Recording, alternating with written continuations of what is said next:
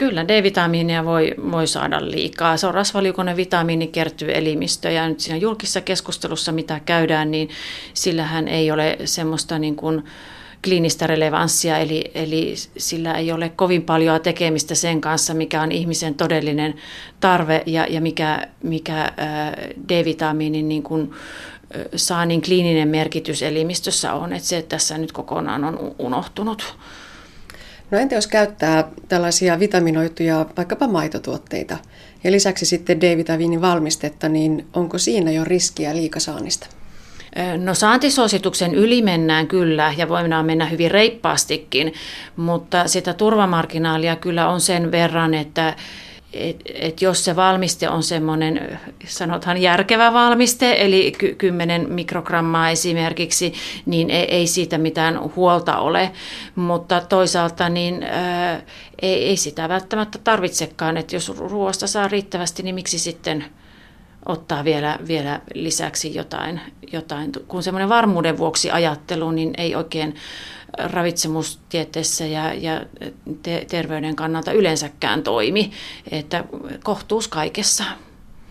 Aikuisten D-vitamiinin saantisuositus on se 10 mikrogrammaa. Paljonko sitten on liikaa?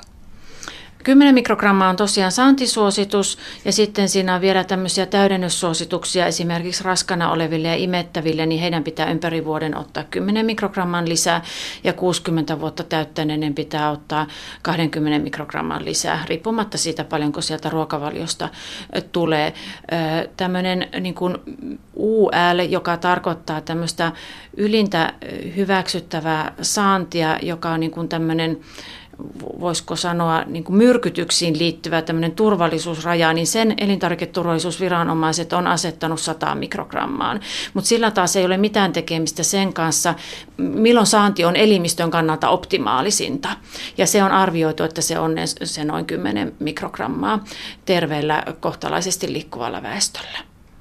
No entä sitten lapset? Onko siellä se raja matalampi? Kyllä on, että alle 10-vuotiaille niin, niin se on 50 mikrogrammaa ja alle 1-vuotiaille 25 mikrogrammaa.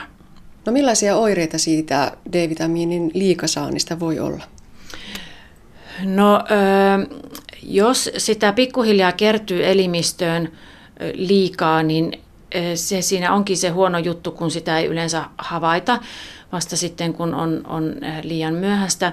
Eli ravitsemustieteen tämmöisiä yleisiä periaatteita on se, että puutos ja liikasaanti niin oireilee monesti hyvin samoilla tavoilla tai samoin elimiin. Eli D-vitamiinihan liittyy muun muassa luuston kuntoon ja, ja sydän- ja verisuonitauteihin saattaa liittyä.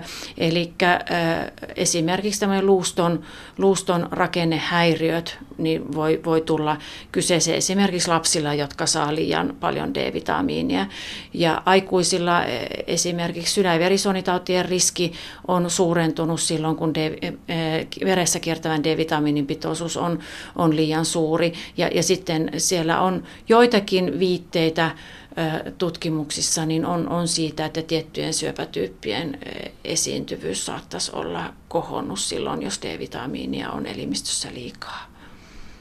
Mutta jos puhutaan koko väestöstä, niin ongelmana Suomessa nimenomaan on se, että D-vitamiinia saadaan liian vähän, ei missään nimessä liikaa ei enää. Eli saanti on nyt siinä 10 mikrogramman tuntumassa. Miehillä keskimäärin pikkusen yli ja naisilla pikkusen vajaa, lähempänä 90, mutta siis erittäin hyvä tilanne.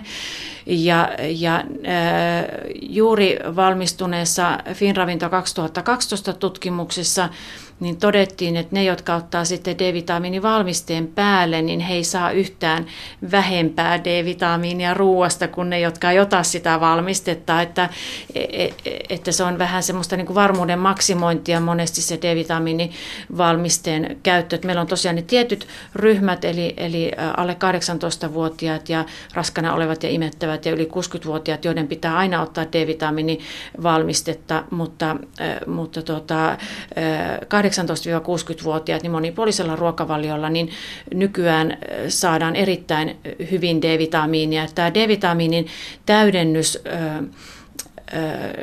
niin kuin prosessi Suomessa, niin se on, se on hyvin tämmöinen menestystarina. Et meillähän 2000-luvun alkupuolella ruoassa saatiin keskimäärin semmoista viittä mikrogrammaa jopa alle. Ja sitten 2000-luvun alkuvuosina alettiin täydentämään maitoja, ravintorasvoihin lisättiin enemmän D-vitamiinia ja, ja nyt tämä, tämä saanti, niitä on vielä lisätty siitäkin niitä määriä, niin nyt meidän saanti on, on keskimäärin aivan niin kuin pitääkin.